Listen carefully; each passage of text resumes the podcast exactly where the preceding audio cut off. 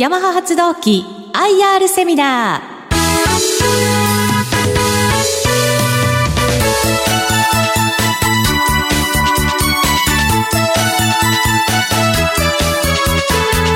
の番組は証券コード7272東証一部上場ヤマハ発動機株式会社の IR 活動の一環としてお送りします。お話はヤマハ発動機株式会社執行役員企画財務本部副本部長野田武雄さん。聞き手は株都庁カタリスト櫻井英明さんです。この番組は6月15日に名古屋で開催した IR セミナーを収録したものです。ヤマハ発動機 IR プレゼン証券コード7272東証一部上場。ヤマハ発動機株式会社執行役員企画財務本部副本部長野田武雄さんですどうぞ皆様大きな拍手でお迎えください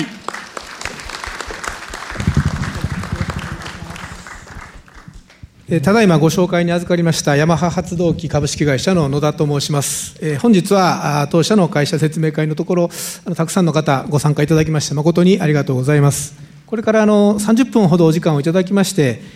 当社のですね、事業概要ですとか、成長戦略、あるいは株主様への還元についてですね、ご説明を申し上げますので、よろしくお願いいたします。まず最初にですね、当社のあの成り立ちについて、少しだけあのご説明をさせていただきたいと思います。あの当社はですね、まあ、オートバイを作っている、マリンを作っている会社。で、もう一つですね、同じヤマハというお名前のあの楽器を作っていらっしゃる会社様がございます。で、これあの、違い何なんだと聞かれるんですが、もともとはですね、えー1897年に、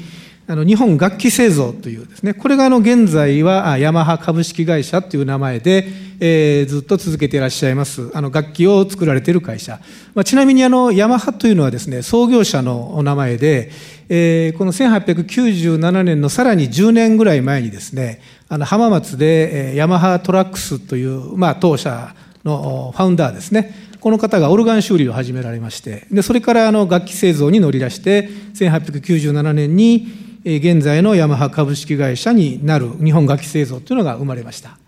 でその後ですねあのこの日本楽器製造が第二次世界大戦中にあの飛行機のプロペラをを作っていたという歴史がございましてで戦後ですねそのプロペラを作っていた、まあ、工作機械とか技術を応用してですね二輪車事業に進出をいたしました。でその後1955年にその二輪車部門を分離独立して、現在のヤマハ発動機株式会社というのが生まれたということでございます。で現在は全くあの経営は独立をしてるんですけれども、まあ、同じくヤマハという名前とですね、ロゴを共有しているというちょっとま珍しい成り立ちの会社ということでございます。えまあ、そういうわけでもともと楽器を作っていた会社から分離独立して生まれた当社ヤマハ発動機なんですが、ま、その特徴の一つはですねあの多彩なあの事業展開をしております、まあ、メインはですね、え二輪事業それからマリン事業こういったまあ陸海の乗り物がメインなんですけれども、まあ、それ以外にもですねえー雪の上を走るスノーモービルですとか、あまあ、荒れ地を走るような四輪バギー、まあ、ゴルフカートですとかですね、あるいは車椅子、あるいはあの自動車のエンジン、まあ、こういったところを非常に幅広く展開しております。それから、えー産業用の無人ヘリコプターということで、まあ、陸海空、非常に多彩な事業展開というのが当社の特徴の一つかなと考えてございます。それからもう一つですね、あの非常に幅広い事業を、まあ、非常に今、あグローバルに展開をしているというのも当社の特徴の一つかなと考えてございまして、まあ、現在あの、180を超える国と地域でいろいろあの販売、営業をしております。で、えー海外の売上高比率というのが、まあおよそ90%程度ということで、まあ、これはあの日本の会社様の中でもですね、かなり高い部類だろうと。で、かつですね、もうかなり前から、私が入社した時でも、すでに80%ぐらい海外売上高っていうのがございまして、それから現在は90%ということで、まあ、あの、かなり古い時期からですね、まあ、積極的に海外に進出して、えー世界中のお客様にいろいろと、まあ、商品、サービスを提供してきたというのが、まあ、我々の特徴の一つ。で現在、海外でのグループ会社およそ100社ほどございまして、えー、外国人の執行役員も、まあ、2名ですね、あのフランス人とインドネシア人なんですが、えー、外国人執行役員も就任しております。それからあの弊当社あの、静岡県の磐田市に本社があるんですけれども、その本社に勤務している外国籍の社員の方も、まあ、現在103名ということで、あのまあ、非常に海外に大きなマーケットを持っている会社というのが、ヤマハ発動機の特徴の一つかなというふうに考えてございます。売上の構成をご説明させていただきます。えー、昨年ですね、2018年度の連結売上高の実績が1兆6731億円ということです。それを地域によって、えー、説明をしたものなんですけども、あのまあ、海外売上高が9割ということで、まあ、日本市場は約10%。で、えー、実は当社一番あの大きいのがですね、アジアにおける事業でございまして、アジアの売上が大体44%程度でございます。それからその次が北米ですね。これはアメリカとカナダの市場でございまして、それから欧州で、その他と。で、まあ、その他と申しますと、例えば中南米ですとか、アフリカですとか、オーストラリアとか、こういったところがその他ということで、まあ、あの当社、おおよそ4割がアジアという、まあ、そういう地域的な特徴がございます。それからあの事業別が1兆6731億円のうちの二輪車事業が60%超ということで、大体1兆円ぐらいの売上高でございます。それからあのマリン事業ですね、え3447億円で20%。それから特技事業といいますのは、四輪バギーですとか、あのスノーモービルって雪の上を走るものですね、まあ、あるいは発電機、まあ、こういったものを当社、特技事業と呼んでいるんですけども、この特技事業が9.2%。で、その他の事業ということで、あの電動アシスト自転車ですとか、まあ、産業用無人ヘリコプター、あるいはあのロボット事業ということであの産業用ロボットですとか半導体の表面実装機、まあ、こういったような商品が、まあ、その他事業ということで、えー、地域的にはアジアが非常に多ございますそれから商品事業的には二輪車が6割それからマリンが2割ということでこの2つの事業で大体8割が当社のま構成ということになってございます。えー、二輪についてはですね、全世界で大体シェアが、まあ、10%ぐらいです。で、そのうちアジアが非常に当社は強みを持ってございます。それからマリンの方はですね、えー、おそらく当社とあとアメリカにもう1社、えー、ブランドウィック社っていうのがございますが、まあ、そこでおおよそ世界のシェアの8割ぐらいをまあ当分してるっていうかですね、4割4割ぐらいがその日本我々とそのアメリカの会社。で残りがあのいろんな他社様ということで、まあ、そんなような大体業界のポジションかなというふうに。過去業績の推移ということで、えー、実はですね当社あの過去最高の売上高っていうのがまあ2007年リーマンショックの前なんですが、1兆7567億円というのが過去最高の業績でございました。で、あの、その当時はですね、特にあの先進国であの売上がかなり多かったんですけども、まあ、リーマンショックでかなり大きくですね、売上利益ともまあ減少いたしました。で、えー、2009年にはあの過去最大の赤字ということも計上したことがあるんですが、まあ、それ以来ですね、えーまあ、順調に回復をしてまいりまして、特に2013年以降ですね、アジアで非常にあの二輪事業が伸びたということと、北米でそのマリン事業、船外機の事業が大変好調に推移したということもございまして、えー、2013年以降はですね、売上利益とも非常に順調に回復して、今はほぼリーマンショック前の水準に完全に到達して、今後さらなる成長を計画しているといった状態にございます。で、え、当社ですね、あの、中期計画というのを3年に一度、え、策定をいたしまして、あの、それを、あの、まあ、社外の方にもご公表しているんですけれども、ちょうどですね、今年2019年から新しい中期計画というものを策定いたしまして、2021年が、ま、最終年度ということなんですけれども、この2021年の目標といたしまして、売上高2兆円、それから営業利益1800億円、営業利益率9%というのを3年後、2021年の目標として掲げて、現在、その達成に向けて頑張っているということでございます。で、まあ、2018年が1兆6700ということで、まあ、大体3000億円以上ぐらいですね、3年間で上積みをまあ、計画しておるんですけども、まあ、ここのところ増えるところは何で増えるんだというご質問を多少あの以前もいただいたことがあるんですが、えー、我々としてはですねこれはアジアそれからインドの二輪車ここに期待をしております。それから引き続き船外機マリン事業ですね。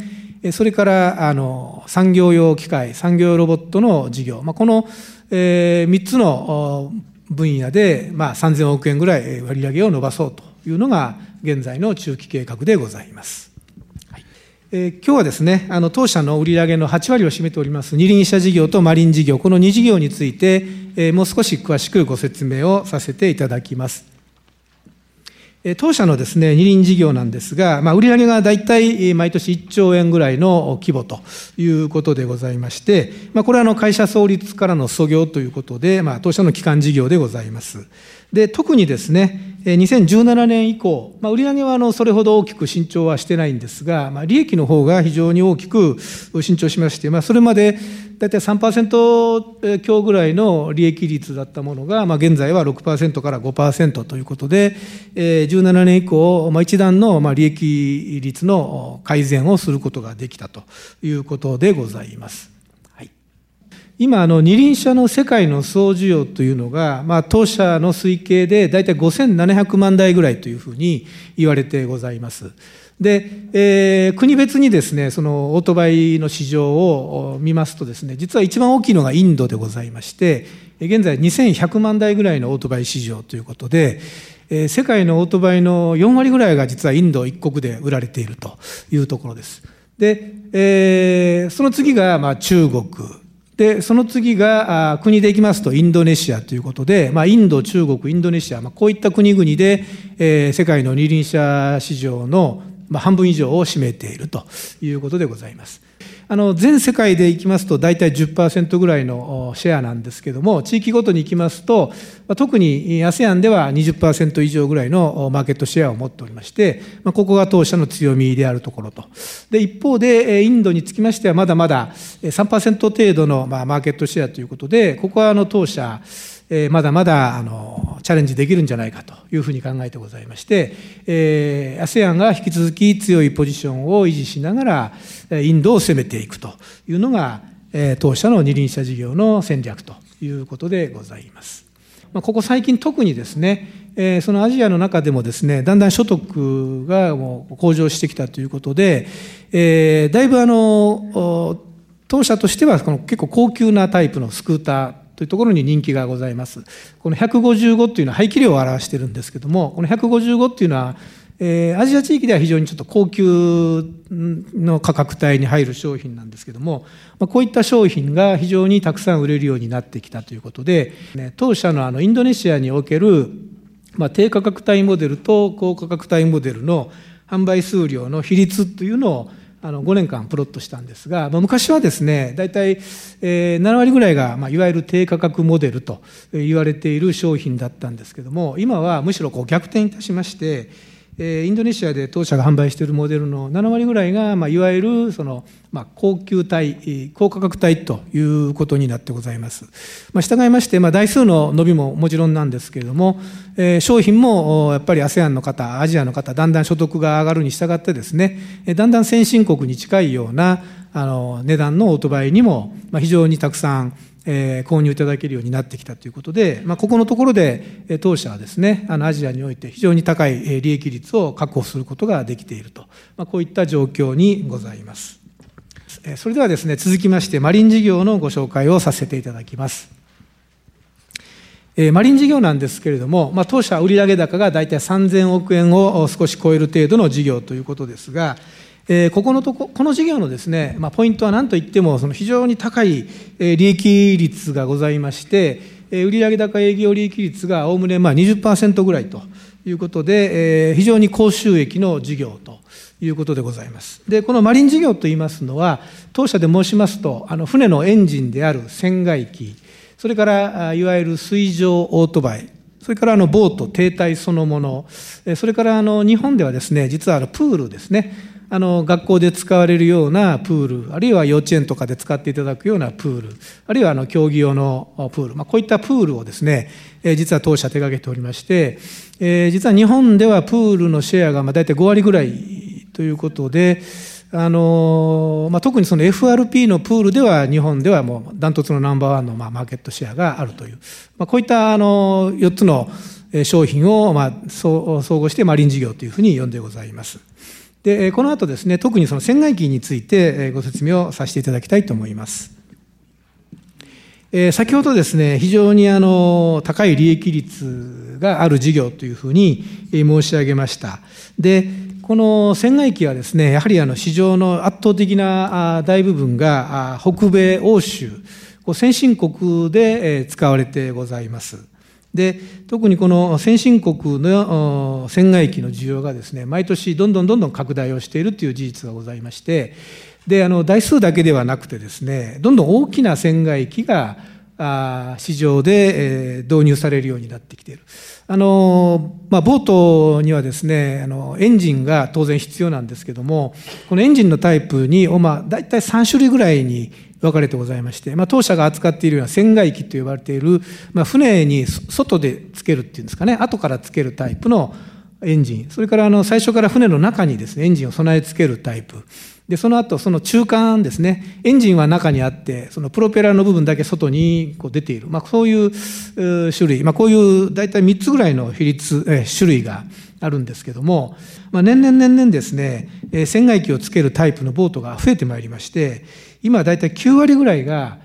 船外機というものをつけた商品ということになってございます。まあ、こういったところでですねその台数の伸長もあるんですがどんどんどんどん大きなえー、あの種類、えー、船外機をつけるボートが増えてきているということ、それからどんどん大型になってきているということ、まあ、こういったところでですね、え、当社は非常に高い利益率が出せているということでございます。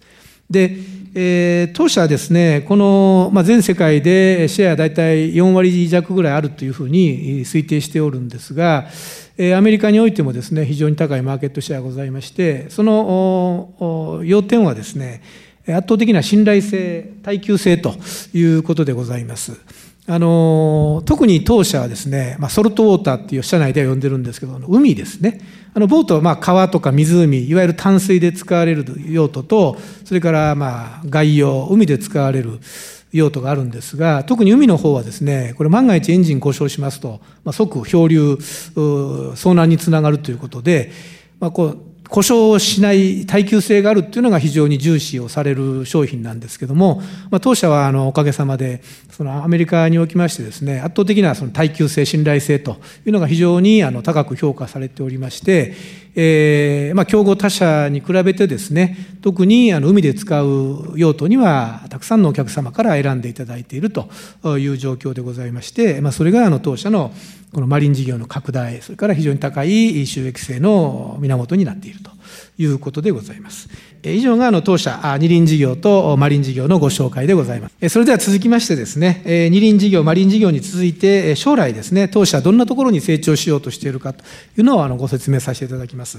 で、まずあの当社ですね、え今後、まあ、5年先、10年先の成長なを考えるにあたりまして、まあ、一番のポイントはやはりその社会課題を解決していく、まあ、そういった中で当社をも一緒に成長していく、まあ、そういう戦略を持とうというふうに考えてございまして、あのまあ、当社がじゃあどういった分野で、えー、社会課題の解決につながるような貢献ができるのかというのを、まあ、おおむね4つの領域に、えー、現在的を絞って、えー、いろいろと検討を進めております。まあ、一つは当然ながら、あの環境問題、それから資源問題、こういったところの解決につながるということで、まあ、の当社の商品、今のところあの CO2 をま排出する商品もあります。従いまして、まあ、さらにあの省エネをして、まあ、CO2 の削減、それから資源問題に貢献する、それからあのもちろん電動ですね、こういったものをもっともっと開発をして、えー、資源問題の、まあ、持続的な社会に貢献するということ。実はあの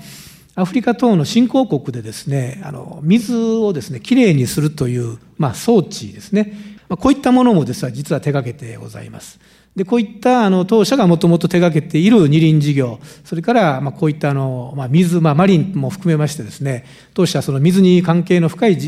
会社でございますので、こういったところで、えー、社会課題を解決したいと。それから、あの、まあ、交通移動問題。当社はですね、あのゴルフカートとか、あの四輪バギーとかですね、まあ、比較的小型の、え、低速のあの乗り物っていうのをたくさん持ってございます。で、あの、電動バギーやそのゴルフカートなんかはもともと電動というのも非常に多くございまして、まあ、こういったですね、え、低速で、え、かつ安価なものを使った、まあ、例えば自動運転とか、あるいはあのいわゆる MARS って呼ばれているですね、えー、サービスこういったことに貢献できないかというふうに考えてございます。特にあの今昨今自動運転非常にあのいろいろとたくさんの会社様が取り組んでいらっしゃるんですが、えー、四輪の会社様はやはり高速大量輸送っていいますかですねあの本当の四輪自動車あるいはトラックとかそういうものの自動運転に取り組んでいらっしゃるんですが、まあ、当社はですねちょっとそれと違ったアプローチで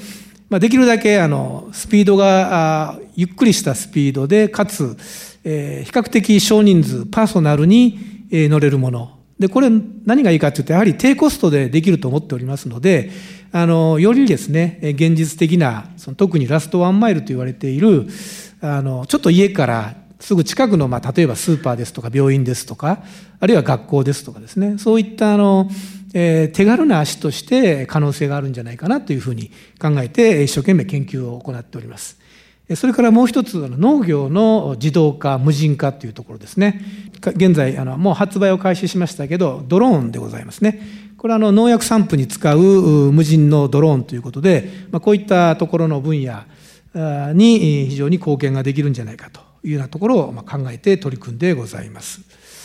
まず一つ目が農業に取り組みということで、ま、当社もともとですね産業用の無人ヘリコプターこれはガソリンエンジンを使った本当にヘリコプタータイプの商品なんですがそういったもので農薬散布っていうのに随分昔から取り組んでまいりました。当社の四輪バギーとか電動カートとかいろいろあの小さな小型の乗り物っていうのがございまして、ま、そういったものをまあ自動化しようというふうに取り組んでおります。で今現在ですね農業分野っていうのはあの世界中でもそうなんですけど最もその人手不足が深刻な分野というふうに言われておりまして世界中でいろんなベンチャーがあの農業の人手不足解消に向けて取り組んでいらっしゃるとこういったところに当社もぜひ当社の技術力を持ってですね貢献したいというふうに考えてございます。それからですね低速のカートを使いました自動運転システムこれもあの現在ですねえー、軽自動車免許あ免許というかナンバーを取りまして全国でいろいろとあの実装テストを行ってございます。まああのまあ、スピードはですね、えー、大体最高速度でまあ20キロぐらいで、まあ、自転車よりもちょっとまあ遅いぐらいのスピードなんですけども大体6人程度が乗れるぐらいの小さな、えー、ものです。ですからあの、まあ、安全性という意味でもそんなにスピードを出すものじゃございませんので、まあ、比較的にあの手軽に今導入ができるんじゃないかなと。で、コストもですね、まあ、通常自動運転の四輪自動車というと、まあ、やっぱり数百万円とかですね、1000万円を超えるような値段になってしまうかと思うんですけど、当社はもっともっと、えー、安い値段で実用化できるんじゃないかなというふうに考えてございます。それからあの当社の成長戦略のご説明の最後なんですけど、これはちょっと毛色が変わってるんですが、あのまあ、アフリカ等のですね、新興国で、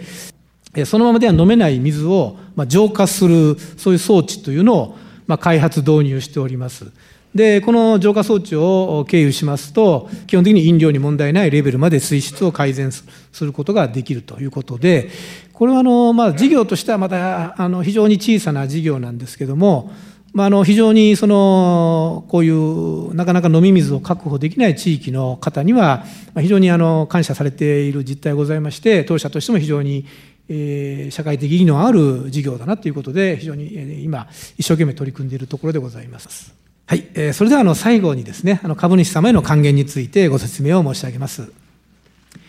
え、当社はですね、えーまあ、あのキャッシュ、当期利益、あるいは償却費、まあ、こういったところでキャッシュを稼いでですね、それを、えーまあ、3つの領域、まあ、既存事業をしっかり維持するための設備投資、それから先ほどご紹介しましたような将来に向けた投資、それから株主様への還元、この3つをですね、バランスよく維持していこうというのが基本スタンスでございます。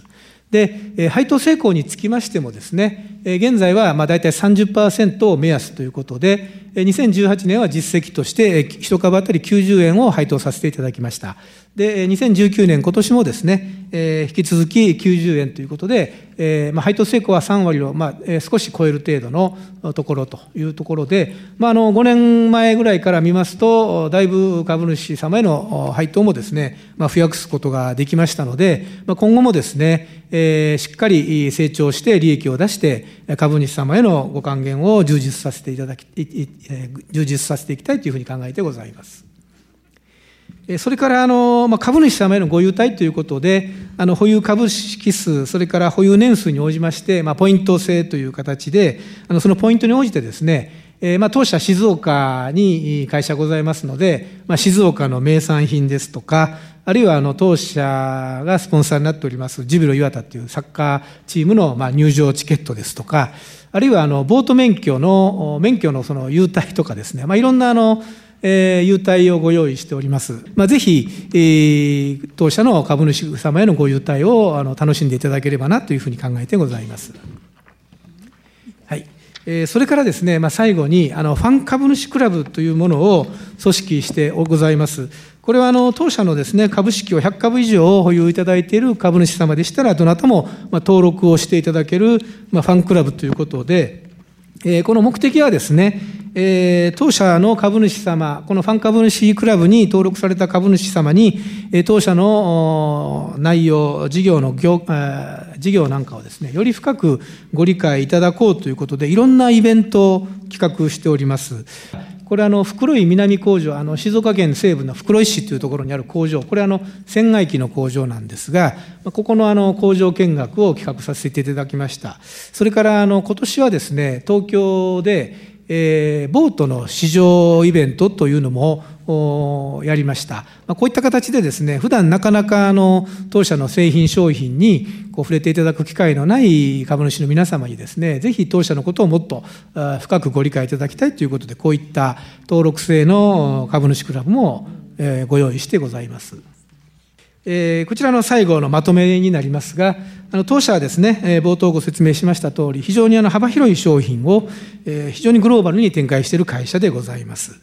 それから、えー、これまでもそうでしたけども、今後もですね、事業活動を通して、社会の課題解決に向けて貢献していきたいという思いを非常に強く持ってございます。それから成長に向けた投資というのと株主様への還元というのを、まあ、バランスを常に考えて、え、両方ともしっかりと取り組んでいきたいと考えている会社でございます。はい、え、以上、当社からのご説明をさせていただきました。ご清聴ありがとうございました。ここまではヤマハ発動機 IR プレゼン証券コード7272東証一部上場ヤマハ発動機株式会社執行役員企画財務本部副本部長野田武雄さんにお話を伺いました。どうぞ皆様大きな拍手でお送りください。